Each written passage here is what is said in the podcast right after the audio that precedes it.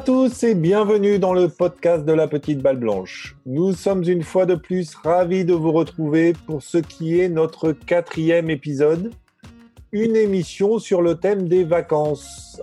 À commencer par les vôtres, chers auditeurs, puisque nous allons tenter de vous offrir un petit moment de détente en notre compagnie. Et puis vacances comme les nôtres, où la team s'offre un break pour les prochaines semaines avant de revenir en forme fin août. L'équipe était au complet et je suis donc entouré de Marion Ricordo. Bonjour Marion, ça va? Ça va et toi Lionel? Bonjour à tous. Oui, de quoi tu vas nous parler aujourd'hui Marion? Je vais vous parler aujourd'hui de deux associations caritatives qui me tiennent très à cœur. Super. Je suis également entouré de Gurvan Bonny. Salut Gugu. Salut Lionel, bonjour à tous. Alors, ça sera quoi ton sujet à toi, Gugu, pour ces vacances? Bah, Moi, pour ces vacances, je vais prendre la place de Juju et je vais faire l'animateur du quiz. Alors, justement, monsieur Julien Fontaine est également présent. Salut Julien. Salut, salut à tous. De quoi tu vas nous parler moi, j'ai pris euh, deux, deux, petites euh, réflexions. Euh, il y en aura une sur mon, gars, mon gars préféré, Bryson de Chambaud, et une autre sur un petit débat que j'ai vu tourner sur les réseaux sociaux. Super. Je le vois en train de boire sa bière, l'ami Caribou, parce que pour lui, c'est la pleine journée et il fait soif. Salut Cyril. Mais oui, ici c'est presque 2h30, donc euh, il fait soif. Euh, bah, moi, pour cette jazette spéciale vacances, je vais vous parler de tout, sauf de golf. voilà. Ah ben, c'est bien, c'est bien. On va lancer un nouveau concept. Et nous terminons par notre champion et notre maître à tous, Monsieur Christophe Soudet. Salut Chris. Oui, bonjour à tous. Alors euh, moi je vais vous parler, euh, c'est de circonstances, il fait chaud, on va parler textile un petit peu et comment être euh, euh, rafraîchi euh, dans cette période estivale très très chaude. Bah, Cyril, il a déjà une réponse. J'ai une petite question pour vous avant, avant de laisser la parole à Marion. J'avais envie de vous demander quelles étaient vos superstitions lorsque vous allez jouer une partie de golf. Est-ce que vous en avez des superstitions? Est-ce que vous avez des gris-gris, des petites choses, que, euh, des habitudes que vous mettez, euh, genre euh, trois tis dans la poche gauche, le relève pitch à droite, etc. Ou pas du tout? Pas du tout. Moi, j'en ai un, c'est de faire birdie au 1. Ça me fait peur. avoir un score négatif. chagrin. Ah ouais, mais avoir un score négatif, ça me fait flipper. Ah, c'est pas assez de place dans le sac pour mettre mes bières. Alors là, non. Et toi, je, marque, euh, je, marque, mes balles avec euh, des pièces. Euh, généralement, c'est une pièce de 20 pennies anglais. Et il faut absolument que je mette la reine du côté ciel. Ah, d'accord. Et toi, et toi, Marion, est-ce que toi, toi, c'était un autre niveau, donc tu avais peut-être quelques petites superstitions quand même? Alors j'avais quelques petites habitudes, mais pas des superstitions. Par contre, il y a une chose qui était certaine, je jouais jamais de balle numéro 3 en compétition. Je l'ai joué à l'entraînement, mais en fait, les numéros 3, je, j'adore ce chiffre important, mais je pouvais pas les jouer en compète. C'est un principe. Aucune idée. Aucune idée, c'est. Genre où tu es, en tête d'un tournoi et puis une balle numéro 3 te fait, te fait flinguer ta carte. Non, c'est pas ça. Même pas. Non, je pense pas. Je sais pas comment c'est arrivé, mais je sais que ces 4-5 dernières années, ça a été comme ça et je, je m'y suis tenue. Donc en gros, euh, euh, pendant. Non, c'est même, même, plus vieux que ça. Je me suis débrouillée euh, quand, je, quand je me faisais faire. Euh, enfin, en fait, nous, on, on se fait euh, livrer nos balles de, par euh, notre sponsor. Donc, euh, on se fait livrer des, des cartons entiers en début d'année, ou sinon on les a au fur et à mesure. Et je demandais que des, des numéros de 5 à 8 pour être sûr de bah, pas perdre un, un, quart de mes balles, euh, pour pouvoir vraiment utiliser toutes mes balles de, des boîtes. Donc, euh, je demandais des numéros 5 à 8 parce que je voulais éviter d'avoir des 3 et éviter de les gâcher. quoi. D'accord. Et oui, personne n'est parfait. Hein. C'est pas mal de superstition, ça, quand même. Ouais, c'est un peu couillon, surtout que c'est pas de raison. non, non, non, pas du tout. C'est pas ça, Au niveau de la psychanalyse, t'en es où? Euh, bah, en fait, euh, j'ai perdu beaucoup d'argent. En tout cas, mon, mon psychanalyste en a gagné beaucoup, donc euh, bah, j'ai arrêté. parce que j'ai toujours pas trouvé de solution à mes problèmes. Et puis sur ça, elle avait le contrôle. c'est ça, exactement. La seule chose que sur laquelle j'avais le contrôle, c'est de pouvoir arrêter de perdre de l'argent.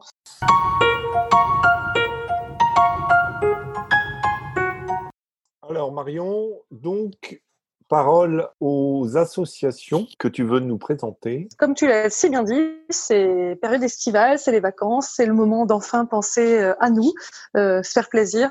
Mais je crois que euh, on vit à une époque où il faut quand même continuer un petit peu penser aux autres. Donc c'est super de se faire plaisir, mais voilà, faut pas, faut pas oublier les autres.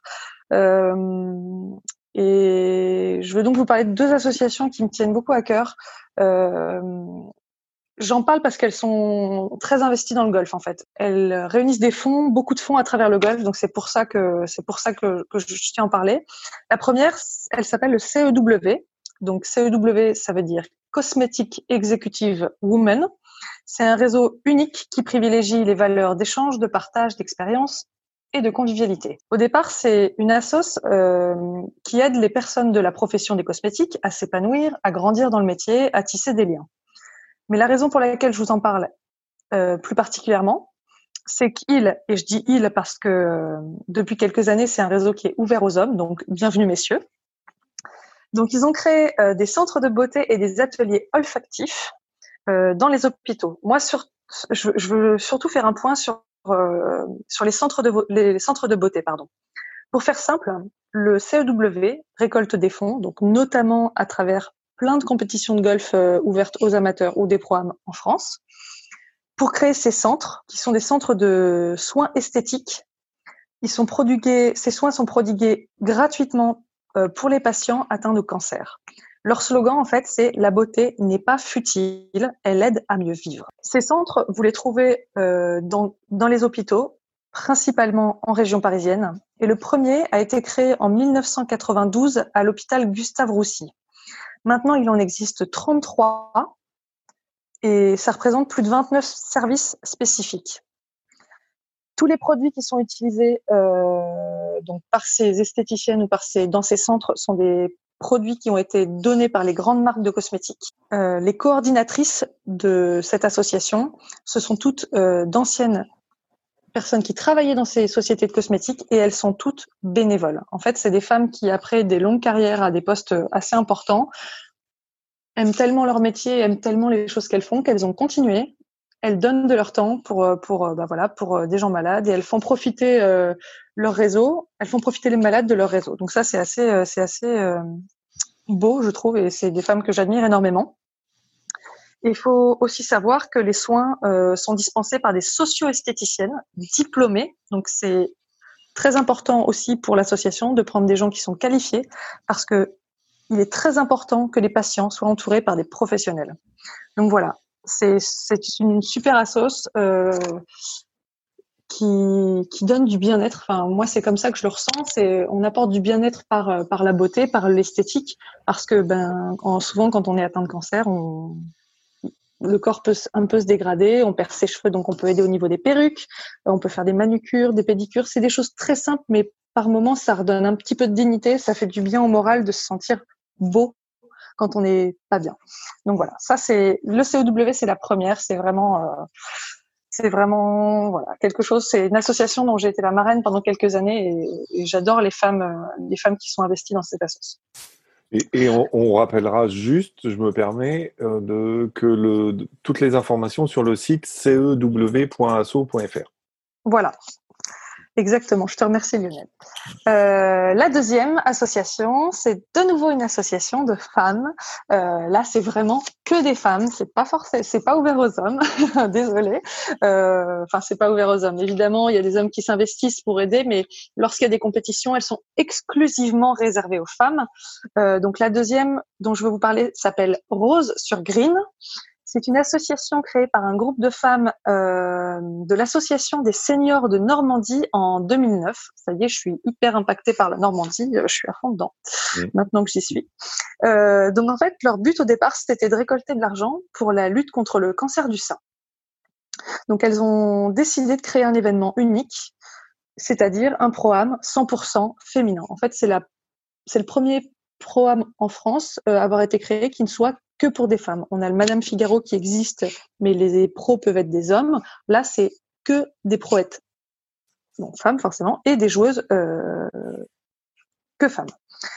Euh, donc, ce programme, il a lieu tous les deux ans dans des golfs normands. La première édition, elle a eu lieu au Vaudreuil et cette année, ce sera le 21 septembre au golf d'Étretat, sous forme de clinique le matin et programme l'après-midi.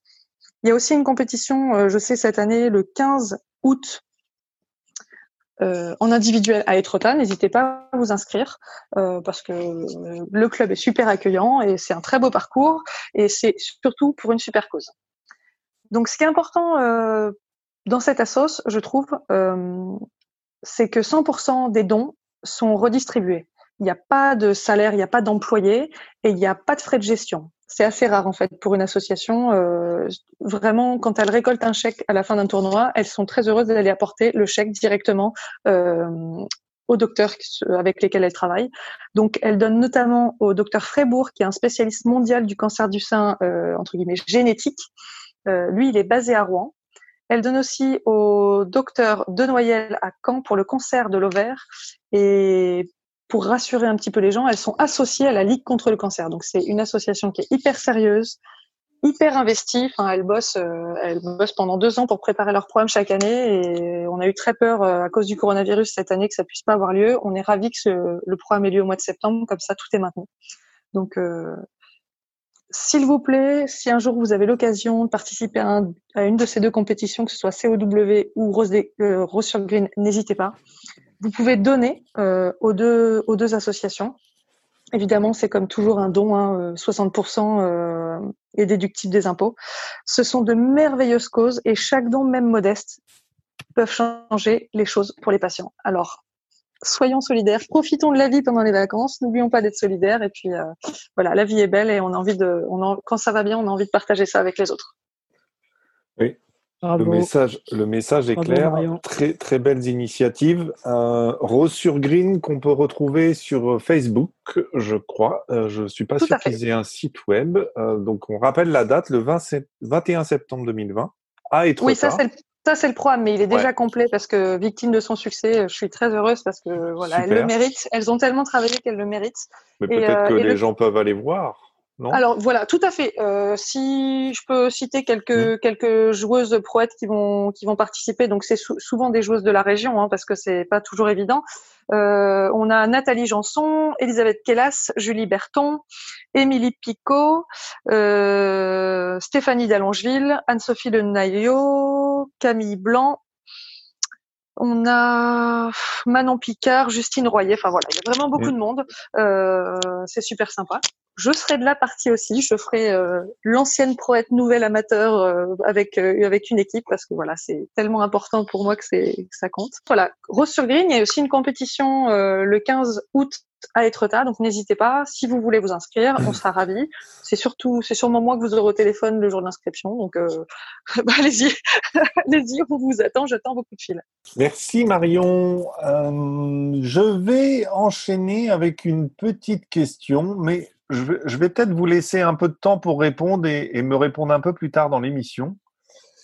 J'aimerais savoir si vous deviez créer un parcours de golf, comment vous l'appelleriez, ce parcours de golf? C'est une super question, mais c'est dur à trouver ça. Ouais. Euh, donc euh, on, y reviendra, on, y revient, on y reviendra un peu plus tard euh, en fin, en fin d'émission si, si, vous avez quelques suggestions euh, à me proposer. Euh, je, vais, je vais donner la parole à, à la Jazette à la Jazette Caribou. Bah écoutez, moi comme je vous disais en préambule, je vais vous parler de donc de tout sauf de golf. Mais en fait, c'est même pas vrai parce que on commence tout de suite avec un exploit du commun et l'histoire de cette dame parue dans le journal de Montréal il y a une semaine.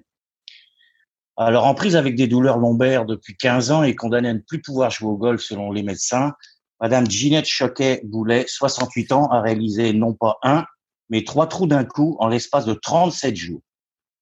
Rendez-vous compte, euh, je sais pas moi, par, exemple, euh, qui parmi vous en a réussi un? Marion? Oui. Ouais, il y a deux semaines. Hein. Ouais, c'est ça. Eh c'est vrai. les autres, moi personnellement jamais. Les autres? Sur Tiger ah. Woods PGA Tour 2002 sur la console, là, et que Et Gurvan a fait ça aussi un programme, non? Ou, une Ouais, juste un, ouais. Hmm? Ah bah bravo en tout cas.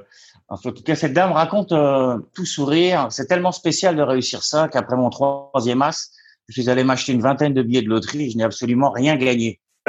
Donc, euh, autre fait comique, euh, enfin, pas pour son mari qui, lui, l'a initié au golf. Il n'en a jamais réalisé un seul en 53 ans. Moi, je pense tout simplement qu'il a trouvé le secret de l'harmonie dans son couple. Euh, également, le directeur du golf de Saint-Jean-sur-Richelieu, pardon, n'a jamais vu ça en 30 saisons. Euh, va lui remettre trois plaques commémoratives avec ces trois cartes marquées d'un fameux 1, histoire d'immortaliser ce coup du chapeau miraculeux. Alors, euh, selon les probabilités, un golfeur moyen présente une chance sur 12 500 de réussir un trou en un. Chez les pros, la probabilité tombe à 3000. Côté statistique maintenant, le site officiel National All-in-One Registry, un Américain en a réussi 4 en 30 jours à l'automne 2013, et le record appartient à un Californien qui en a exécuté 59. Bon, malheureusement, il est décédé, ce monsieur-là. Euh, à titre de comparaison, il n'y a pas de cause à effet quand même. non, il, a toujours le record, donc, il a toujours le record. Le mec, il fait un 59 avec que des trous en un, tu sais. c'est énorme. Énorme. Euh, donc, à titre de comparaison, euh, Tiger Woods en a réussi 20 en carrière et le dernier alors qu'il jouait avec son fils Charlie et le premier à l'âge de 8 ans. Euh, lors du fameux concours de Normal 3 qui joue pendant le tournoi des maîtres, le Masters, le record date de 2016 où il y en a eu neuf. On se souvient aussi lors de l'épreuve organisée par le Tour européen de The Ace All-in-One Challenge que seul Andy Sullivan avait accompli l'exploit au bout de 230 tentatives, épreuve ludique à laquelle participaient euh, Brandon Stone, Eduardo Molinari et Thomas Peters. Alors maintenant, euh, comme je vous disais, euh, parce que je suis pas juste un menteur, on va laisser le golf de côté et je vais vous parler d'un auteur québécois que j'adore. Donc, pour ceux qui auront la chance d'aller s'écraser sur une serviette au bord de la piscine dans les semaines à venir, ou même pendant votre journée de télétravail pour les moins chanceux, je vous conseille fortement le roman La bête intégrale de David Goudreau. Avant d'aborder ce chef-d'œuvre, laissez-moi vous présenter l'auteur. Initialement travailleur social, David Goudreau intervient auprès des groupes de personnes vulnérables et utilise la littérature en tant qu'outil d'expression et d'émancipation dans les écoles et les centres de détention au Québec et en France il est le premier Québécois à remporter la Coupe du Monde de poésie en 2011 à Paris. En 2012, il cesse les compétitions de slam de poésie, où il fera d'ailleurs la première partie lors des concerts de Grand Corps Malade et se consacre à l'écriture. C'est là qu'en 2015 sort le premier volet de la trilogie de la bête, La bête à sa mère, qui rencontre un succès retentissant. Paraît donc en 2018 La bête intégrale, qui a littéralement ébranlé le paysage littéraire québécois ce récit jouissif raconte la cavale délirante d'un jeune homme antipathique et violent, presque sympathique, qui se vaut dans sa médiocrité au fil des 700 pages. Cette aventure rocambolesque mettant en scène un psychopathe en fuite ne vous laissera pas insensible. Le genre de bouquin qui vient nous mettre le nez dans le caca de nos dérives collectives et surtout de nos hypocrisies et de nos contradictions. Domaine dans lequel excelle David Boudreau, auteur à l'humour grinçant, rentre dedans et grand jongleur du langage. Alors, je vous propose quelques passages tiré du livre, vous allez pouvoir apprécier. Peinant à respirer, étalé de tout mon long, je me retrouvais plus vulnérable que grand corps malade dans une compétition d'escalade. Alors une autre, dans un style plus philosophique. Dans la vie, tu peux voir le verre à moitié vide, à moitié plein, te lever pour aller le remplir ou le briser et t'ouvrir les veines avec. On a toujours le choix. Ah puis tiens, une dernière, parce que quand on aime, on ne compte pas. Dans le genre mélange des deux précédents, je philosophais pour me remonter le moral. C'est la vie. Il n'y a pas que les incontinents qui essuient les fuites. si par bonheur vous tombez sur son dernier roman, intitulé Ta mort à moi, je vous le recommande également. Le livre a même été sélectionné parmi les trois finalistes du prix littéraire France-Québec cette année en mars. Malheureusement, l'événement n'a pu avoir lieu faute de Covid. Euh, le lauréat sera connu en novembre. Allez, on achève avec une fiche Wikipédia spéciale 7 art alors pour le fun, on joue en formule playoff, à savoir que toute mauvaise réponse est éliminatoire. Mais comme c'est les vacances, vous avez tous un joker en poche. Vous êtes prêts les boys? Yes. Alors pour quatre points, je suis né en 67 à Bécancour, Québec. En 96, je scénarise et réalise un des segments du film Cosmos, sélectionné à la quinzaine des réalisateurs au Festival de Cannes 1997. Et en 2000, je reçois plus de 25 prix à travers le monde pour mon film Maelstrom, qui sera d'ailleurs sélectionné aux Oscars. Dolan. Non, un joker pour Julien, donc. Euh, moi, je dirais euh, Bryson de Chambaud. non plus Non plus. Ça compte pour le joker, ça. Ah, tant pis, c'est pas grave. Hein. De toute façon, euh, Gurvan, il a plus la prétention de gagner maintenant. Hein. Non, non, non. Je vous, je vous, envoie le trois points. Je réalise l'adaptation cinématographique de la célèbre pièce à succès de Wajid Mouahad, qui est considéré par le New York Times comme un des meilleurs films de l'année en 2011.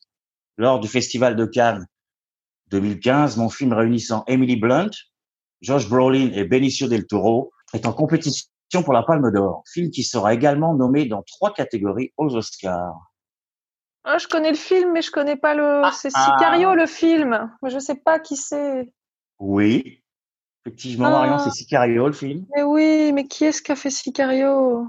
Ok, j'enchaîne avec une suite très euh, donc toujours pareil. J'enchaîne avec une suite très attendue pour mettre en scène Blade Runner 2049, film pour lequel j'imagine initialement David Bowie dans le rôle de leader Wallace, malheureusement décédé en 2016. En 2018, je fais partie du jury au Festival de Cannes et je suis nommé cinéaste de la décennie par la Hollywood Critics Association. Je suis... Ah, euh, attends. Villeneuve. oui Denis Villeneuve. J'avais pas compris. Bravo Alors, on notera que Julien, c'est aussi 100% de quiz, 100% de victoire. Exactement. Il est aussi fort que Chris, en fait. Impressionnant. Donc, je termine pour dire à tous ceux qui vont chausser leurs souliers de golf et leur gougoune, puis le costume de bain, ben, pas long. Je vous souhaite d'excellentes vacances. Merci de votre support, la gang. Prenez soin de vous autres et restez câblés sur LPPB. Merci beaucoup, Caribou. Eh bien, on va rester euh, dans le, la fiction, hein, euh, quelque part, puisque je vais vous demander trois noms pour les trois majeurs qui vont se dérouler cette année. Trois, trois vainqueurs les trois vainqueurs. Alors, je vous demande pas forcément de nous donner, euh, de me donner le nom du vainqueur euh, pour le PGA, le nom. Voilà, trois noms, trois, trois vainqueurs potentiels d'un majeur cette année. Tout de suite, là, on peut y aller? Ouais. Alors, moi, je vais dire Justin Thomas, Hideki Matsuyama et euh, Mark Leishman. Ok. C'est audacieux hein, comme choix. oh, Matsuyama au Master, il réussit plutôt bien en général, je crois, non? En plus. Ouais. puis euh, euh, il n'y a jamais de Japonais qui ont gagné, donc c'est le moment. Ok, ça c'est noté. Euh, Moi, je peux tenter. Vas-y. Spice au Masters, Bryson de Chambaud à l'USPGA. Et, et qui est-ce que je mettais? Et Sergio Garcia, je sais pas trop. Histoire de faire un combo magique. D'accord. Euh, moi, je dis Justin Rose au Masters. Et puis après, euh, Justin Thomas et ton copain de Chambaud. Allez. Julien? Euh, Moi, je dis Jordan Spieth au Masters. Je dirais ça tous les ans, hein, si on peut. je dirais ça tous les ans. Et, et pour l'année, je dis Bryson sur les deux autres. Oh ah oui. D'accord. Deux noms seulement. Ah, moi, je donne deux noms. on, peut dire, on peut dire Spieth Bryson et Dechambeau. Le mec est bipolaire en plus. Deux Dechambeau. Et, et, et Cyril? Ben, moi, je vais aller Woods pour le Masters. Il n'y a pas de raison, depuis qu'il ah s'est approprié qu'il ne gagne pas là. Et Joe Memorial, euh, à son retour cette semaine, il va falloir surveiller de près, je pense. Mais en tout cas, j'aimerais beaucoup Woods. Euh, c'est ça, Masters. Puis après, je suis pas mal comme vous, Thomas, puis euh, Dechambeau. Je suis étonné que personne ait dit, dit euh, Jason Day, par contre. Bah, Moi, j'ai nommé un Australien, mais pas. D'ailleurs, Lionel, tu nous as pas dit, toi? Euh, Ouais, moi, je, je verrais bien, euh, je verrais bien Bryson au, au PGA.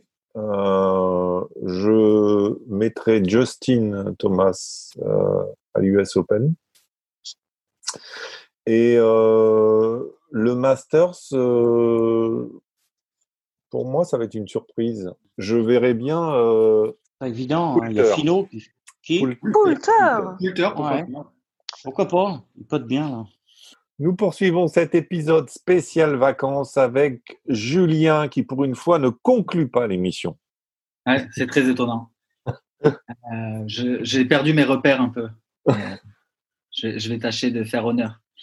Et non, mais ouais, du coup, je, je reviens sur, sur mon garçon Bryson parce que pour moi, euh, on parle beaucoup de lui euh, par ses performances golfiques, mais on parle surtout de son corps et on parle surtout de ce qu'il est en train de faire au golf. Et pour moi, c'est pas une, euh, une aberration ce qu'il est en train de faire en fait. C'est que juste il, boucle une boucle, selon l'expression consacrée, qui est pas celle de sa ceinture pour le coup, mais et il est pas très joli à voir jouer. C'est pas Adam Scott, c'est pas Leonardo DiCaprio, d'accord, mais en fait, il vient de, de, boucler donc euh, ce que pour moi Tiger Woods avait commencé à faire il y a quelques années, qui est de mettre le corps euh, vraiment au centre du jeu de golf en fait. Et c'est l'aboutissement idéologique de, de ce qu'on a tous recherché de temps en temps et de ce qu'on se plaît tous à dire, qui est le golf est un sport.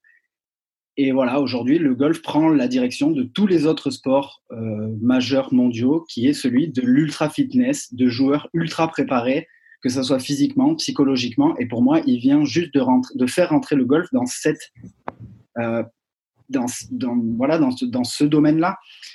Et, et, la deuxième, c'est qu'on a tendance à oublier euh, que, que Bryson DeChambeau, avant d'être le monstre qu'il est et de fracasser des drives comme il est en train de le faire, c'était surtout un très gros joueur de golf déjà.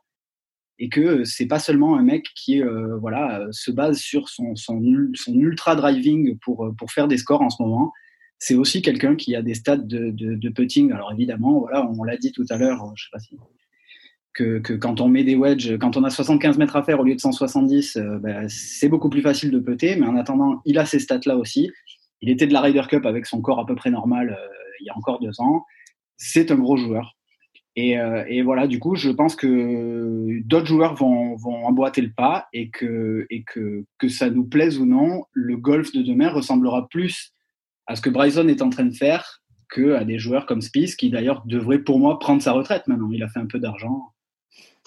oh, comme c'est méchant. Non, mais c'est pas méchant parce que c'est mon joueur préféré, mais, mais, mais, malheureusement, ce genre de joueurs vont avoir euh, des, des, un tournoi tous les trois mois où ils vont pouvoir faire quelque chose. Mais, euh, Non, mais après, après, le, la, question, la question de Chambaud, c'est euh, que ça soit l'évolution du golf, euh, plus de physique et tout ça, comme tu l'as dit justement, c'est ce qu'on voit dans tous les sports. Euh, ça a énormément évolué, mais je pense que ce qui a plus choqué avec DeChambeau, c'est la transformation en si peu de temps, en fait. Euh, oui, mais il a, profité de, de cette époque-là de Covid et d'arrêt pour, pour le faire, mais je pense qu'il y a des joueurs qui vont le faire. Ils voient que ça, ça, ça, puis il tape droit surtout. Enfin, je, c'est un, joueur de golf, un vrai joueur de golf. Je pense que je pense que son physique, par exemple, à la Ryder Cup 2018, ne lui aurait servi probablement à pas grand chose ou presque rien. Mais là, il est euh, il est juste pour euh, le circuit qu'il privilégie. Je, moi, je trouve euh, la démonstration de Monsieur Juju brillante, puisque moi, je suis entièrement d'accord. Mais ça n'empêche qu'il va bien falloir quand même transformer quelque part le jeu de golf si les joueurs se transforment à ce point-là. En fait, euh, si tu compares à un autre sport qui est, le basketball, en fait, euh, au basket, tu regardes les résultats aux États-Unis, en NBA. Alors, je sais qu'ils jouent un petit peu plus longtemps, mais tu des, as des scores, ça dépasse toujours les 100. Ça, les deux équipes peuvent dépasser les 100 points systématiquement parce qu'ils sont dans un, dans un système de, euh, de show, ça doit attaquer, etc. En Europe, on, allez, on tourne autour de 70 points, 80 points quand vraiment ça marque beaucoup, parce qu'on a un système beaucoup sur la défense. On essaie de jouer stratégique, on n'est pas que dans le show, on n'est pas que dans le que dans la démonstration en fait, on est aussi dans ouais, dans, dans dans l'échange. Et, euh, et, finalement, nous, on est comme ça en Europe, on fonctionne comme ça, c'est ce qu'on aime. Aux États-Unis, ils aiment autre chose, ils produisent un autre spectacle voilà. Après, euh, quand on est un peu, moi, je suis très vieux jeu, donc c'est vrai que je suis très à l'ancienne. Euh, l'européenne, j'aime beaucoup, euh, voilà, notre façon de faire. c'est, mais c'est, génial qu'il y ait les deux finalement. Enfin, c'est vraiment génial qu'il y ait les deux. Je suis pas fan de Bryson, on en a déjà parlé, mais au final, bon, bah, mine de rien, moi, je rejoins, je rejoins Julien le mec, il, il, la met quand même sacrément droite. Hein. Il tape comme un buffle dedans et, il la tape sacrément droite. En plus, il est, il est, fort dans tous les secteurs de jeu. Après, avec ces histoires de clubs tous à la même taille, il peut être pénalisé et ça a été un peu le cas euh, à, enfin, au national. Dès qu'il a la balle beaucoup plus haute que les pieds ou beaucoup plus basse et qu'il doit faire un coup un peu précis, c'est pas pratique avec des clubs qui font tous la même taille parce que voilà, il y a peut-être des choses qui peuvent être gênantes, mais bon, qu'on l'aime ou qu'on l'aime pas, on peut pas nier que ce mec-là, il est. Je dis pas qu'il a raison, mais il est bon. Enfin, il, il, il, est, il est, il est sur, il est sur une voie qui a pas encore été suffisamment. Euh... Et tu penses que c'est la voie du futur, toi J'espère pas, honnêtement, j'espère pas parce que c'est pas moi, c'est pas ce que j'ai envie de voir. Mais, mais hein. est-ce que c'est lui qui a raison? J'en sais rien. J'espère, j'espère, j'espère qu'on n'aura pas que des Bryson dans 20 ans, quoi. Moi, je moi, ça me ferait pas rêver. Déjà, le côté fitness, bon ben, ça fait déjà plusieurs années, effectivement, comme le rappelait Lionel, hein, et même chez les jeunes aujourd'hui, c'est poussé euh, assez loin. Et lui, ça va bien plus loin que le fitness. Déjà, son swing, physiquement, moi, ce que les coachs m'ont expliqué et ce qu'on peut lire, c'est que déjà, il peut le faire parce que physiquement, il peut le faire. Parce que c'est pas donné à tout le monde déjà son swing de base avec ses clubs. Et ensuite, ce qu'il vient de faire en prenant 20 kilos euh, de muscles comme ça, physiquement déjà, je pense que la majorité même des athlètes, ils auraient quand même des problèmes, voire des blessures. Et ensuite, ingurgiter autant de, protéines sans avoir de problème de suite, voire quelques mois plus tard, voire quelques années après, là aussi, il n'y a pas grand monde qui peut le faire. Hein. Donc, euh, qu'il y en ait qui vont essayer, ça, j'en doute pas.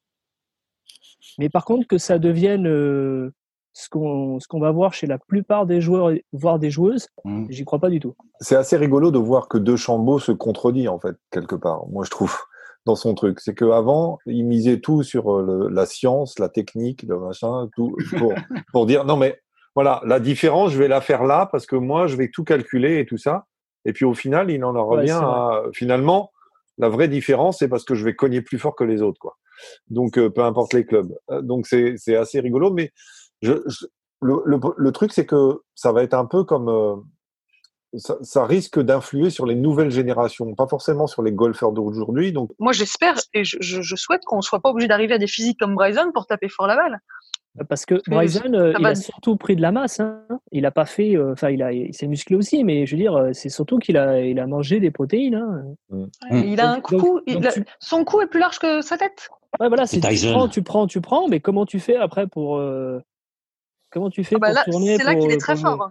Ah il, est très fort parce qu'il arrive à être encore hyper souple en ayant pris autant de masse et en étant si musclé. Moi, c'est là que je, je, je, suis vraiment impressionné par le mec parce que en étant si musclé, en plus à l'adresse, on sent une tension mais dingue. Enfin, moi, j'ai l'impression qu'il est qu'il est sur le point de péter son club quand il est à l'adresse et il est d'une souplesse qui est assez démente parce qu'on on, s'imagine un mec comme ça, on s'imagine les muscles atrophiés, enfin les, les, les, les, et en fait, il te, il te met des sacs énorme avec euh, une, facilité, une souplesse.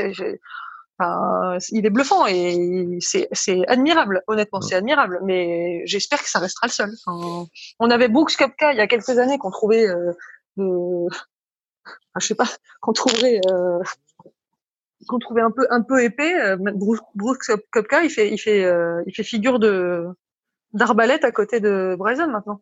Allez, tu avais euh, un deuxième sujet que tu voulais aborder. Ouais, et, euh, mon deuxième sujet, c'est quelque chose qui m'a gonflé sur les réseaux sociaux, notamment sur Twitter, parce que génération Y, j'adore les réseaux sociaux.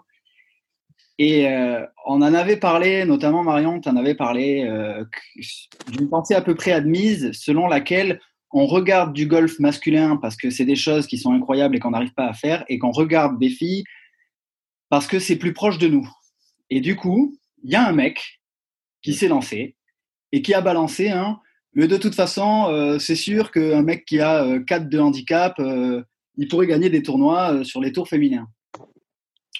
Et alors mais, bienvenue, nous t'attendons, jeune homme. Donc voilà, c'était plutôt la, réaction, j'imagine en tout cas majoritaire. Hein. C'était que le gars s'inventait des compétences.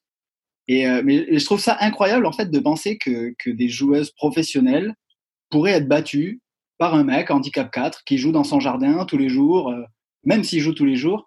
Mais voilà, la différence entre euh, faire sa partie entre potes sur son golf, faire sa partie en compétition et gagner sa croûte en devant rentrer un putt de 2 mètres 10 pour un chèque, j'ai trouvé ça un peu incroyable et, ça me gonfle toujours de penser que parce qu'on est des garçons, euh, on tape fort dans la balle, euh, on joue des fer neufs à 160 mètres, mais, mais non, on est incapable de gagner. Euh, non, mais c'est. il ne le pense pas, en fait, c'est de la provocation, ça fait partie des commentaires faut pas lire. Mais par contre, ce qui, est, ce qui a été intéressant, c'est le débat qu'il y a eu derrière, en fait, c'est la réponse. C'est le, golf féminin a eu besoin de, de répondre et de se justifier, parce que malheureusement, euh, apparemment, chez certains, il n'y a, y a, y a, pas un doute, mais bon, effectivement, le golf féminin, c'est peut-être un peu moins bien. C'est pour ça que le golf féminin a eu, a eu, a eu besoin de, de répondre. Il fallait, bah, il fallait se justifier quelque part, quoi. Parce que c'était idiot, il fallait rappeler que c'était idiot et il fallait le dire tout simplement pour, voilà, pour que les gens se rendent compte. C'est étonnant, c'est étonnant que les mecs aient besoin de polémiquer comme ça. Alors je sais pas si, je sais pas s'il a peut-être voulu créer le buzz, je sais pas s'il croit vraiment que c'est possible. Euh, c'est étonnant parce que parce que ben on, on, sait ce que ça donne un cadre de handicap. Un, un cadre de handicap, c'est un très bon joueur de golf, mais qui est capable de d'exploser en plein vol. Et c'est un mec qui fait pas beaucoup de birdies, quoi c'est un mec qui en fait pas tant que ça parce que sinon t'es pas cadre de handicap, t'es autour de zéro puisque tu rattrapes tes conneries en faisant des birdies et du coup c'est vrai que c'est curieux, c'est curieux. Est-ce que, est-ce que il a voulu créer le buzz parce qu'il s'est dit tiens, euh, je vais faire chier toutes ces féministes et toutes ces gonzesses machin. Euh, est-ce que bon après, euh, il a dû se faire de la pub. Du coup, c'est l'œuvre évidemment d'un troll. Ah je pense que c'est ça, oui. Mais ce qui est marrant, c'est qu'en fait, les gens ont répondu sérieusement. Et je ne sais pas si vous suivez Lou Stagner sur, euh, sur Twitter, mais il a fait euh, une espèce de compile de mecs qui sont cadres de handicap en stats et de proètes. Et il a estimé la chance effective qu'un mec de cadre de handicap gagne un tournoi du LPGA. Elle est de 0,0003%. Ah, il a quand même une micro-chance. C'est faible, mais ça existe. Oui, je pense, ouais. tu peux toujours considérer qu'il y a. Ah, il va en gagner une pour 30 000 quand même. Non, puis, puis, comme l'a comme l'a dit euh, très justement Julien au tout début dans la dans la dans son dans la présentation, c'est que euh, certes les joueuses là c'est leur métier, les autres c'est le plaisir quoi. Et, et donc j'imagine même pas euh, le cadre n'importe quel cadre de handicap ne résistera pas à la pression ah oui.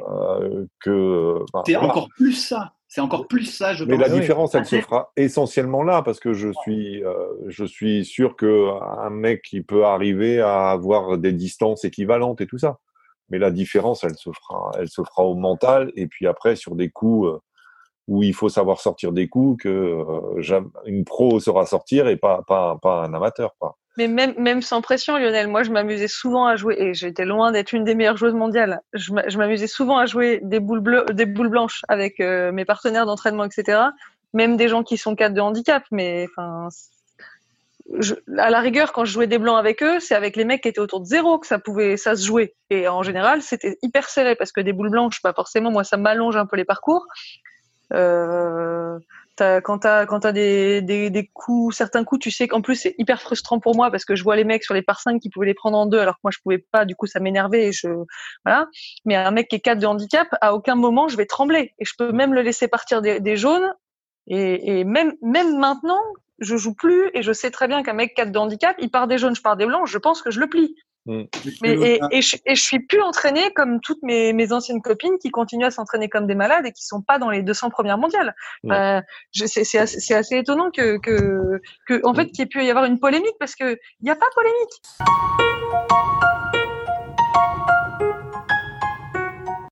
Alors, tiens, justement, Chris. Oui, je vais vous parler euh, textile, vêtements.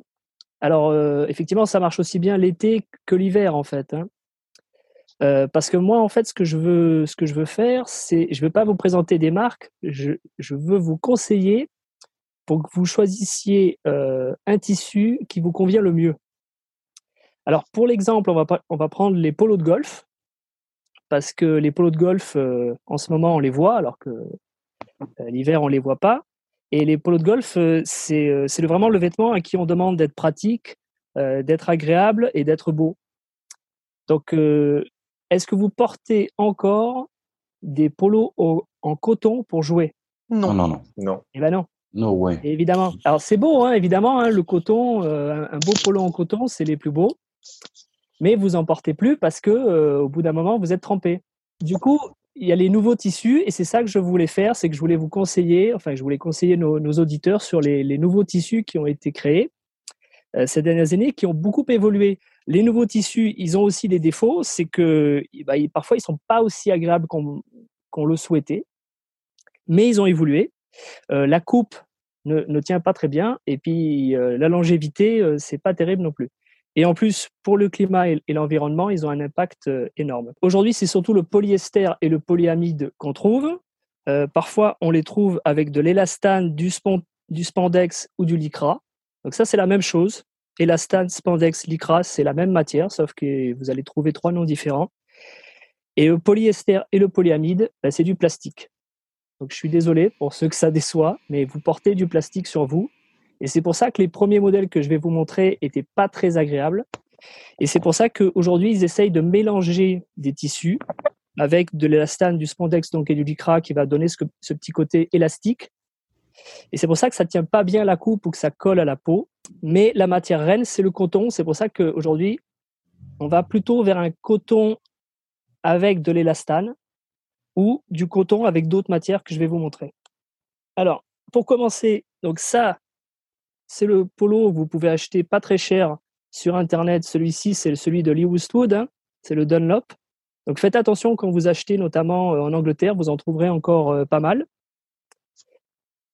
Voilà un polyester d'une grande marque, euh, en l'occurrence Calvin Klein, mais voilà un polyester qui gratte, qu'il faut éviter. Ça, ça, ça a déjà 6-7 ans un Callaway qui a déjà bien, euh, qui s'est bien amélioré, mais ça peut carrément être froid en fait quand vous avez trop sué dedans. Donc ça, c'est les anciens. Alors évidemment, il y, a, des marques qui ont inventé leur propre tissu. Hein. Enfin, ils ont, euh, ils ont des, noms de marques. Ça, c'est un Adidas qui a été vraiment novateur dans, euh, dans le polyester. C'est le, le Climawool avec un peu de mèche là. Le mèche, c'est c'est ce qui ce qui paraît un peu brodé, ce que vous retrouvez sur les chaussures aussi, qui est un peu plus aéré. Mais ça, avec les mains calleuses de, de golfeurs, bah, vous sentez que vous, vous, touchez les fibres et, et, et c'est pas, pas très doux en fait. Ça, c'est du Puma et on voit qu'ils mettent des bandes en plastique. Hein. Donc ça, c'est déjà une des deux, trois ans en arrière. C'est mieux, mais il y a encore cette sensation un peu plastique. Alors, pour les dames, je vais citer les marques parce que là, j'en ai pas sous, la main. Mais pour les dames, regardez chez Alberto, Delisport, Brax, Roniche, Golfino et Sportalm. Donc, ces marques-là, euh, ils ont des brevets, ils ont des tissus de qualité. Et euh, ils font pas que du golf, donc c'est pas forcément que des marques de golf, mais si vous voulez du vêtement, du textile, des beaux polos de golf, c'est mesdames, c'est chez ces marques-là, entre autres, parce qu'il y a aussi évidemment les grandes marques de sport, Adidas, Puma également, qui font du vêtement féminin, qu'il faut chercher. Alors, une marque, par exemple, qui, fait beaucoup de brevets de textile, c'est euh, Cerveau en, en, français, parce qu'en France, on le prononce Chervaux. Eux, ils ont, ils ont fait tout un tas de brevets. Donc, c'est une marque à suivre, par exemple. Et euh, deux exemples. Donc, ça, c'est un ancien Ping, et ça, c'est un nouveau. Alors, quelle est la différence? Ça, c'est de cette année. Ben, on voit un polyester. La différence. On, voit un, polyester qui, qui, euh, qui, est un peu plus aéré. C'est normal parce qu'il il traite la fibre différemment. Vous voyez un col qui tient un peu plus parce qu'ils l'ont doublé. Ça, c'est important. Il y a un petit bouton hein, qui est caché dessous, mais ils l'ont quand même doublé. Donc ça, c'est vraiment ce que vous pouvez retrouver aujourd'hui. C'est la tendance. C'est un polyester amélioré. Alors le polyester, évidemment, ils vont pas vous dire euh, quelle est la composition hein, Ça, c'est leur secret de famille. Donc, vous lirez polyester plus les autres fibres s'il y a du spantex. Et ça, c'est un peu ce que je porte là. Et c'est la même chose ici. Ça, c'est une marque que vous connaissez forcément, c'est Glenmuir. Vous connaissez cette marque hein? Ils font souvent euh, les produits, par exemple, de la Ryder Cup. Elle n'est pas donnée, mais ça, c'est un coton dans lequel on met euh, une fibre en plus, donc polyester ou du spandex, par exemple. vous voyez, on revient plutôt vers du coton qui va bien se tenir et qui va avoir par contre toutes les qualités euh, bah, qu'on souhaite d'un textile moderne, c'est-à-dire euh, bah, quand on suit dedans, bah, ça sèche rapidement, etc. Et ça tient la coupe. Et c'est vrai que on les trouve souvent hein, dans, les, euh, les, dans, les, dans les boutiques souvenirs, mais je pense que c'est un petit peu l'avenir. Et pour terminer, toujours dans le coton, qu'est-ce qu'il y a dans ce magnifique t-shirt? Parce que je n'ai pas trouvé le polo. C'est du coton et dans lequel il y a de la viscose ou du modal. Et donc ça, ça donne toutes les qualités d'un textile euh, moderne. Mais par contre, c'est super doux. C'est les qualités de la viscose. Alors ça, c'est une grande marque française. C'est quasiment du luxe. C'est Agnès B qui fait ça. Et c'est un petit peu chez, ces gens-là que vous pouvez retrouver ces, ces matières-là. Donc, ça marche aussi bien pour l'été que l'hiver, parce que l'hiver, bah, vous avez le même problème, sauf que le polo, bah, on ne le voit pas. J'espère que ça vous a indiqué vers quoi il faut aller. Et encore une fois, il faut absolument essayer.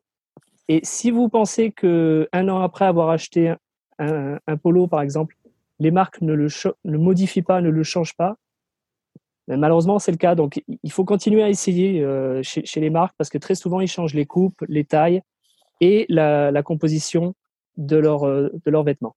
Eh bien, merci Marise d'avoir déménagé dans le sud. J'ai vu, le message. de toute façon, je l'avais en tête, forcément, celui-là. Euh, je vois que tu fais tout, tu fais tout pour qu'on diffuse ce podcast sur YouTube, parce que montrer des, montrer des t-shirts aux gens en, podcast, ça va quand même pas être simple. Ouais, mais je me moque. Eh bien, eh bien, merci beaucoup, Chris. Euh, alors, avant de, avant de conclure avec le quiz, non pas par Julien, mais par euh, Gurvan, qui a trouvé un bon moyen de ne plus être ridicule au quiz, c'est il l'organise lui-même. Exactement, mon cher. Donc, c'est pas mal. Euh, moi, j'avais une question encore pour vous. Est-ce que vous connaissez la particularité euh, de Greg Norman qui a réalisé un grand chelem un peu particulier en fait Non. Il a perdu à tous les quiz auxquels il a participé? Il a gagné sur tous les tours? Non. Mais il, a, il y a eu plusieurs années avant qu'il avant qu'il le boucle, je crois, au moins. Il, n'a jamais fait de grand chelem. En fait, il a il a il a gagné euh, deux fois le l'Open britannique, euh, mais il a il a mais il a un grand chelem un peu particulier. C'est le seul joueur à avoir perdu en playoff dans chacun des grands chelems. Oh la loose. Oh, le, grand chelem de la loose. Ouais. Comme quoi, on en apprend toujours sur le golf. Le poulet d'or des grands chelems, dis donc. Ouais. Ah, il en a gagné deux quand même. Ouais, ouais, il en a gagné deux. Bah, heureusement. Hein.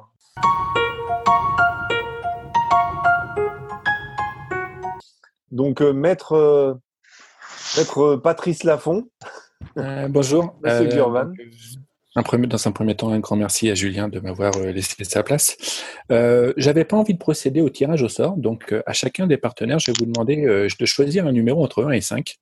J'ai décidé moi qui et qui serait avec qui. Donc choisissez un petit chiffre entre 1 et 5 et vous faites après en fonction de qui qui jouera avec qui. Je vous écoute. Marion, Marion, Marion 5. 3. Normalement, Marion 3.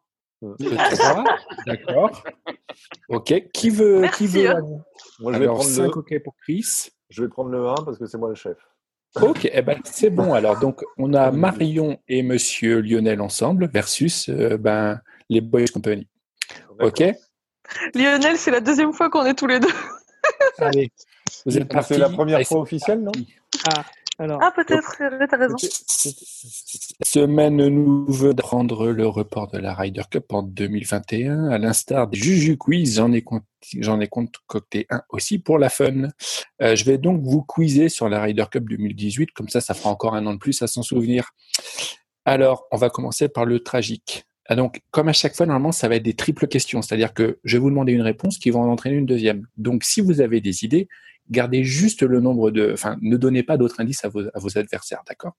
Première question. Un point pour l'équipe qui saura me dire lors de la Ryder Cup 2018 quel a été le pire score qui a permis de partager un trou?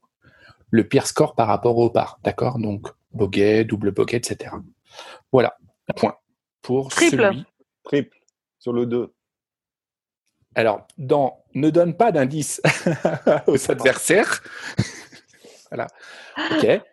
Vous répondez pareil, les loulous? Et nous, on leur laisse dire triple et puis on dira sur le 2 à la deuxième question. Non, parce qu'on le dira aussi. Ok.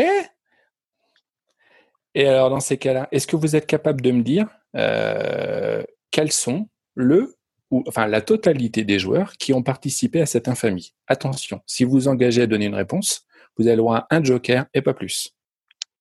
D'accord? On va commencer dans un premier temps. Donc, en gros, chaque équipe donne un par un, un des joueurs qui participent. Donc, dans les quatre balles, c'est ça? Les quatre joueurs qui étaient dans le. Je ne dis rien. Je ne dis rien. C'est deux ou quatre? Ça a été un triple et ça a été sur le trou numéro 2. Alors, les garçons, une idée ou pas? Non, aucune idée, moi. Je sais pas. Ok. peut dire Spice. Hein? C'est pas bon. Sans doute, mais j'aurais dit Tyrell Hatton. C'est pas bon. La balle passe dans l'équipe des garçons à 3. Je sais pas si euh, tu es d'accord, Julien. Ouais, moi, Euh, Mickelson. Ouais, C'est pas bon. Ok. Bon, bah, vous avez perdu. Et donc, à vous À nous, euh, Kazé. C'est pas bon.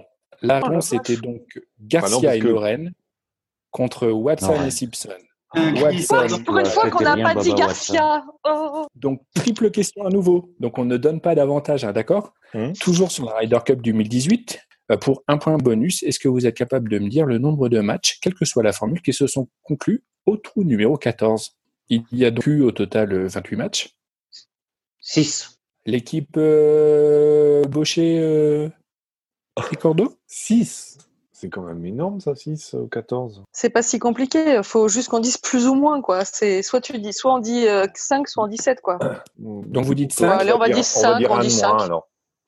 Et vous avez bien fait, car la bonne réponse était 6. Bravo, monsieur, euh, monsieur Cyril Le Guern. Maintenant, vous devez essayer de me trouver, si possible, les matchs avec l'intégralité des joueurs qui Oh ont participé à un des matchs. D'accord? Si vous considérez que c'est trop compliqué, on passe, voilà. Il faut Je qu'on vous se ai- donne la paire à chaque fois. Ouais.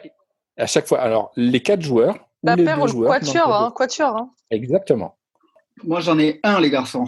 Et je crois que je suis encore monomaniaque, mais Spice, Contre eux, qui perd contre Olesen, je crois.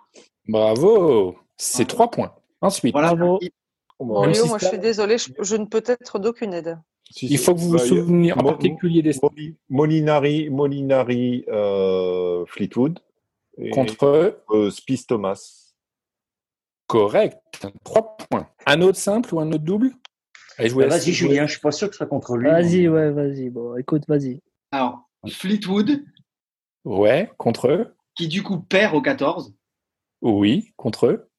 Et, moi- et là, on a un doute. Vas-y, suis, suis ton instinct. Je- Mon, mon instinct, c'est Tony Fino. Et c'est correct. Bravo, monsieur. Bravo, Julien, bravo. Non, Simpson, c'est sûr qu'il a joué contre m'en À vous, les loulous. bravo. Monsieur Baucher, Madame Ricordo. Comme, comme, comme Cyril, Cyril a dit euh, que Molinari, il en a flingué. il l'a fait deux fois. Et que je sais paquet? il l'a pas fait, euh, il l'a pas fait en simple, puisque euh, puisqu'il était, Puisqu'il perd euh, 16. puisqu'il gagne, euh, il gagne au 16 et que j'étais juste à côté. Euh, donc il regagne avec Fleetwood. Avec Fleetwood. Contre eux. Et je crois que euh, Ah, je l'ai, je crois. je crois qu'il était, euh, c'était, euh, c'était Woods de Chambaud en face. Oh, correct. Bravo, Oh. monsieur. Est fort. Ouais. Ça fait encore fort parce 5 que- points, là. Je cherchais Ouais. Woods, j'avais Woods, mais je cherchais Avec qui jouer, ouais. ouais. Il me, reste, il me reste un double et il me reste un simple. Vous avez une idée où on passe? Ah, moi, sans moi, faute de tout. Moi, j'ai plus rien. Ok. Alors, le dernier J'aurais bien, simple. j'aurais bien dit Stenson en, mais euh, mais je me souviens plus Contre eux. Euh, A priori, c'est ça. hein, donc, euh, applique-toi parce que c'est ça. Gugu, il a fait contre eux. Ouais. On l'a dit, lui? Non. En simple Non. Je, je te Ah, donne un c'est un Américain. comme c'est Il dans, il, il joue dans les dernières parties, donc euh, Je suis en d'accord. fait, euh, Allez. là, en fait, il a pas. Non, je je saurais pas retrouver. Mais Allez, Oh, Kapka. ok. Kapka. mais c'était Non. Stenson, non? C'était Stenson contre Booba Watson. Et le vendredi après-midi, au moment de la révolte euh, européenne, c'était Garcia et Noren contre Mickelson et De Ch- De Chambaud a souvent perdu en fait euh, Hmm. sur le 14. En 2018. Ouais. Avant, avant de manger. euh, Allez. Avant de manger l'ancien de Chambaud.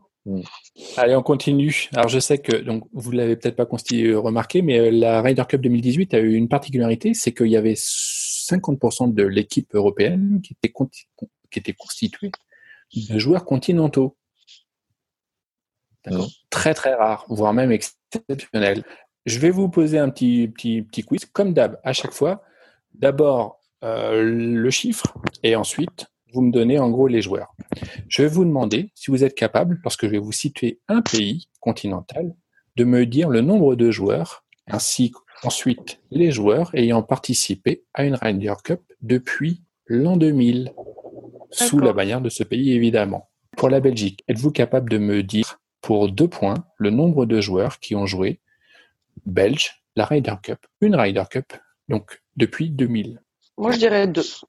Pareil. Pareil Vos messieurs et mesdames, c'est une bonne réponse. Êtes-vous capable, Madame Ricordo, de me, l'équipe Ricordo, de me lister dans un premier temps un joueur belge? Bien sûr. Dites-moi. Donc juste un seul, hein, puisqu'après l'autre va être cité normalement par l'autre équipe. Bien sûr. Euh, Nicolas Colsart. Et c'est tout ça pour un point. 2000 les autres. On va nous a laissé plus facile. Bah, c'est Thomas Peters, non? Correct. Bravo. Question beaucoup plus difficile. Pour deux points, êtes-vous capable de me citer le nombre de joueurs français ayant participé à une Ryder Cup depuis l'an 2000 Bah, pareil, non Deux. Et euh, chez les garçons? Un seul. Deux? Un seul? Euh, Non. Non, vas-y, Chris, vas-y, vas-y, t'as raison. Et la bonne réponse était évidemment, comme le précisait Juju, deux. Êtes-vous capable de me citer les deux joueurs? Donc l'équipe Ricordo le bah, Du buisson. Bravo. Le deuxième pour l'équipe. On se mouille pas. Bah, c'est Thomas Levé. C'est lui qui se mouille. 2004. Allez, on continue avec les Allemands cette fois-ci. Moi, je dirais un. Oui, un aussi. Ouais, je vois pas vos. Ouais, pour ça que j'ai fait un seul. Non, la seule question, c'est est-ce que le vieux, qui le plus vieux des Allemands, est-ce que est qu'en 2000, euh, il, avait encore une chance d'être euh, sélectionnable, quoi C'est problème. 2000, c'était déjà il y a 20 ans, ça paraît. Parce que 2000, il n'y a pas eu, il y a pas eu en 2000 parce que c'était, c'était 99 et on est passé à 2002. 2002. Ouais, c'est ça. Euh, donc depuis 2002, l'ami. Non, tu as raison, peut-être pas. 20 ans de moins. J'ai besoin d'une réponse, messieurs, dames. Bah, de toute façon, si, on dit au pire. vous avez dit quoi, vous, Chris et les garçons Ils ont dit un, seul. On va dire un. Ouais, bah, idem. Comme ça, on prend pas de risque. Ok, donc évidemment, je ne vous proposerai pas de lister les choix. La réponse était deux. Bernard Langer, a bien joué alors. Ah, il a joué. En 2002 à la Ryder Cup. Coquin.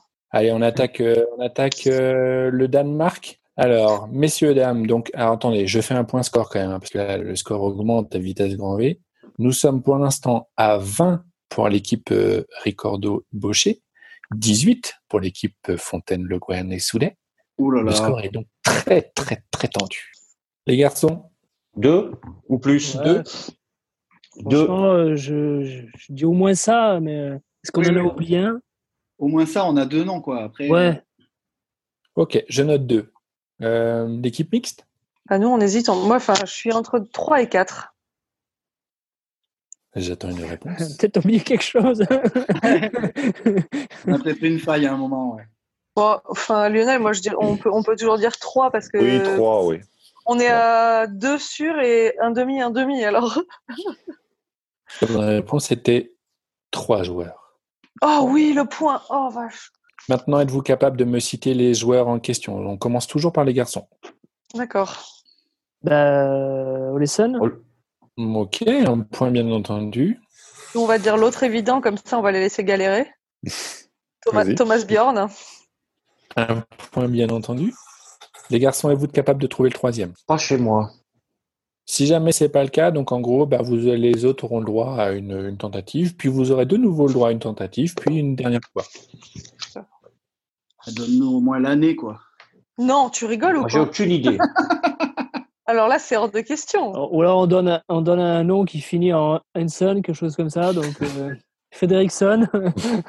non, ça c'est plus suédois. Faut que si ça finit N plutôt. Ouais, E-N. Ah, J'attends une réponse dans trois. Brigitte Nielsen. c'est pas bon. À, à vous, euh, l'équipe mixte. Vas-y Lionel, vas-y, vas-y, donne le tien. Soren Hansen. Et c'est correct. Oh, les bons En 2008. Alors les garçons, vu que vous êtes en situation de faiblesse, il restera après un petit, tout petit quiz, d'accord? Mais vu que vous êtes en position de faiblesse, eh ben, je vous laisse le choix. Est-ce que vous voulez euh, qu'on choisisse euh, les Espagnols ou alors qu'on choisisse les Suédois? C'est chaud. juste pour le plaisir de dire Garcia, on va prendre Espagnol, hein? Espagnol? pas drôle. Donc les garçons, vous avez toujours l'honneur. Êtes-vous capable de me citer le nombre de joueurs espagnols ayant participé à une Ryder Cup depuis l'an 2000 Waouh, waouh, waouh, waouh, waouh, waouh. C'est vraiment chaud, hein. les Espagnols. Franchement, les gars, c'est pas votre meilleur choix là. hein. Je vous, euh, c'est pire les Suédois en fait. Alors, je, je- je vous infi- je, vous, je vous donne quand même la réponse pour les Suédois. Vous avez une petite idée juste comme ça là? Les Suédois, Le nombre de Suédois différents? Ouais, ouais, comme ça là. Pouf. Ils sont au moins, Trois ou quatre. au moins 6. Ok, et les garçons, vous pensez quoi? C'est pour le fun. hein. 4. La bonne réponse était 7. Oh la vache. Nastast, euh, Non, mais il y a eu- Fulke, Hanson, Carlson, Parnevik, Stenson Parnevik, ouais. et Noren. Hmm. D'accord? Je vous propose un petit break. Pendant que vous respirez, réfléchissez à vos Espagnols, je vous propose un dernier petit quiz sous la forme de un Julien Lepers quiz. D'accord? On commence par l'équipe de deux puisque vous êtes en tête. D'accord. D'accord? Donc pour 4 points, né en 1977 en Angleterre du Nord, en Angleterre pardon, au nord de Londres, malgré de nombreuses critiques liées à mon manque de caractère, plusieurs coups restent tout de même ancrés dans la mémoire collective. Palmarès assez exceptionnel avec 4 Ryder Cup et de multiples tournois européens à mon actif. Je suis une référence dans le monde du golf. Lee Westwood. C'est pas bon. Pour trois points, même si c'est grâce à Peter Alice, un ancien golfeur professionnel devenu commentateur sur la BBC et célèbre pour son commentaire désengage de Van de Velde lors des Open 2019, que j'ai pu émerger, c'est bien grâce à Tom Lehman ou encore Steve Ballesteros que j'explose aux yeux du monde. En 2002, d'importants changements me permettent d'affirmer encore plus mon caractère, devenant ainsi de moins en moins critiqué Moins de Patrick Reed en tout cas. Les garçons, une idée Que proposez-vous, monsieur Chris? Je sais pas. Vas-y. oh, lance, lance. Luc Donald? C'est pas bon. Je continue. Mes compagnons d'infortune ont souvent été américains, sauf en 1993, où, malgré ma jeunesse, j'ai pu assister à la victoire de Tom Watson pour la moins inattendue. L'affront fut levé neuf ans plus tard avec la victoire de Sam Torrance et un Colin Montgomery en pleine forme. Paul Casey? C'est pas bon. Je Oh, vous cache pas, je suis très fier, je suis très fier de mon quiz. Vas-y, Chris. Hein. Attends, attends, attends, patientez, patientez. Ah si, il peut prendre trois- deux points. Il peut prendre deux points. Ouais, C'est pas ça nous va qui vous prenons la main Si, Bah c'est oui, toi vous qui prends la main. main. Bah alors, dis Yann Poulter. Bah oui. C'est pas bon. Non. Bah, voyons. En fait, on y a pensé, mais c'est le, no- le nombre de riders qui ne qui, conf- qui, fonctionne pas avec Poulter. Il en a fait bien plus que quatre. Et je termine en disant élu trois fois resort anglais de l'année. Je suis le seul parcours à avoir accueilli quatre fois une Ryder Cup et 16 tournois européens. Oh, je le suis coquin. Euh, C'est euh... Wentworth. C'est Wentworth. faux. Je suis le Belfry, inauguré en 1977 et qui a subi énormément de critiques au début sur le resort parce qu'il y avait un de caractère de dingue. Quatre fois accueilli la Ryder Cup, dessinée par Peter Alice. Et euh, la première, on va appeler ça euh, grande grande chose, c'est quand effectivement et Tom Lehman et Sof Ballesteros sortent des coups de dingo lors de la Ryder Cup. En 2002, énorme changement pour pouvoir, on va appeler ça, rendre le parcours plus visuel, qui permet ensuite d'assister en 1993 à la victoire de Tom Watson, l'une des premières bien eu. victoires Hmm. américaines, euh, on va appeler ça sur l'équipe européenne à proprement dit. Voilà, je termine donc. Souvenez-vous des cinq joueurs espagnols? Il faut pas lui laisser le quiz à lui. Hein. Non, surtout pas. Là, je l'ai- Oh, énormément putain, le mec, travaillé. il est content. Je l'ai énormément travaillé pour Trois heures monde qu'on le fait, là. Donc, euh, donc tu, on doit. Il on est doit 10 te heures, on n'a pas mangé. euh, Il y a pas de soleil. J'ai des tas de trucs à faire, mec. Attends. Trois, euh, D'accord. Bah, Allez, Marion l'a dit 5. Hein. équipe Bah, des garçons. oui. Ah pardon, bah, pardon, excusez-moi. Non mais là, là je, je sens qu'il y a un petit peu de tension dans les équipes. Alors, euh, bah, on va commencer John Ram. Garcia, vous le laissez celui-là, s'il vous plaît. Garcia. Ensuite, Olazabal. correct. Ensuite, Jiménez. Jiménez. oui. correct. Et le dernier, un des noms qu'on évoquera. Donc sachant que de toute façon ça sert à rien, vous aurez gagné de toute manière. Un des noms qui est souvent évoqué pour une Ryder Cup, mais souvent il la rate. Pas d'idée c'est encore plus dans le flou. Bon, je te passe la main au garçon. Oui, bien sûr. Alors, Je me souviens plus de son nom. C'est celui qui joue la, la Ryder en 2016. Qui a C'est bien ça. joué. C'est ça. Ah bah le nom, c'est important. Avec ses, ses lunettes, là, comme ça. C'est Et ça. Il l'a il raté en polos jaunes. 2018 de peu, aidez-moi. Et souvent des polos jaunes. Ouais. Ah oui Oh. Oh BDC, pas BDC, euh, Oui, il a un Euh, nom composé. R, RDC, euh, R, R, R, Faut, D. faut donner le nom. Hein. Ah, tabarouette, c'est Ah, reste. J'arrive pas à retrouver son nom. Ah, c'est pas possible. oui, Euh, Ra- Raphaël Cabrera Bello. Merci, Ah. merci Cyril, merci Cyril. RBC, c'est ça. Ah, RBC. RCB. Eh ben, ça se traduit par une magnifique victoire euh, de l'équipe, évidemment, euh, pas les Pouillev et Chris, exceptionnellement, par un magnifique 27 à 21. Oh là là, Bon, là, là, bravo, c'est une dames.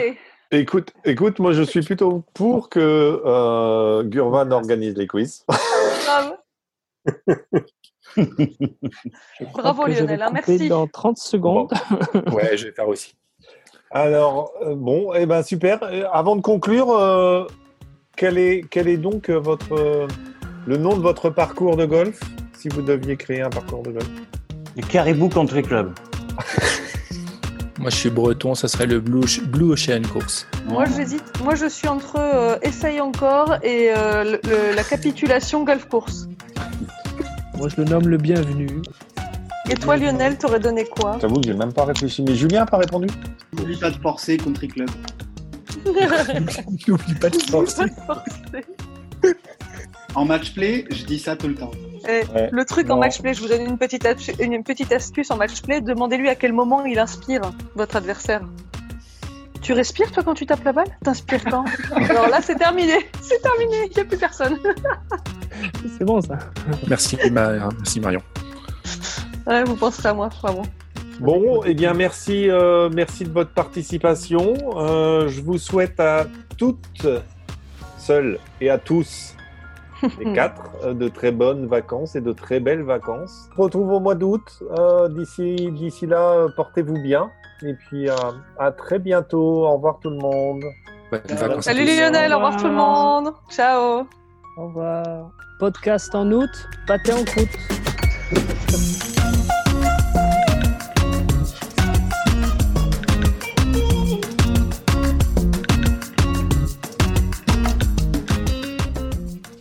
Merci à toutes et tous de votre écoute. Je tenais à accréditer la musique utilisée dans ce podcast. Le titre est Anita Latina du groupe Le Gang. Vous pourrez retrouver toutes les informations concernant la musique et les prochains épisodes sur notre adresse lepodcastgolf.petiteballeblanche.com. À très bientôt.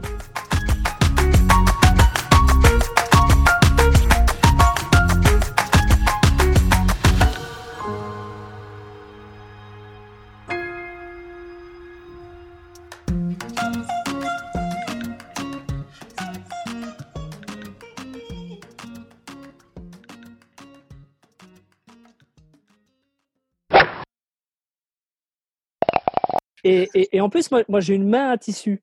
Parce que Ja- Jacques Chirac avait une main à vache. Moi, il faut savoir que je touche un Chacun tissu. son truc. Chacun son truc. Moi, je préfère ma main à tissu. Moi, je touche un tissu. Je ne connais pas la composition exacte, mais j'en ai déjà une bonne idée. Et ça, c'est à force de toucher des tissus. Ça, c'est Oh, très tu n'es pas obligé de nous raconter ce que tu touches non plus. hein, tu sais. Ah Bon, bah, je vais terminer tiens, avec une petite blague que j'ai trouvée. euh, J'ai joué au golf l'autre jour. Les seules bonnes balles que j'ai frappées, c'est lorsque j'ai marché accidentellement sur le râteau.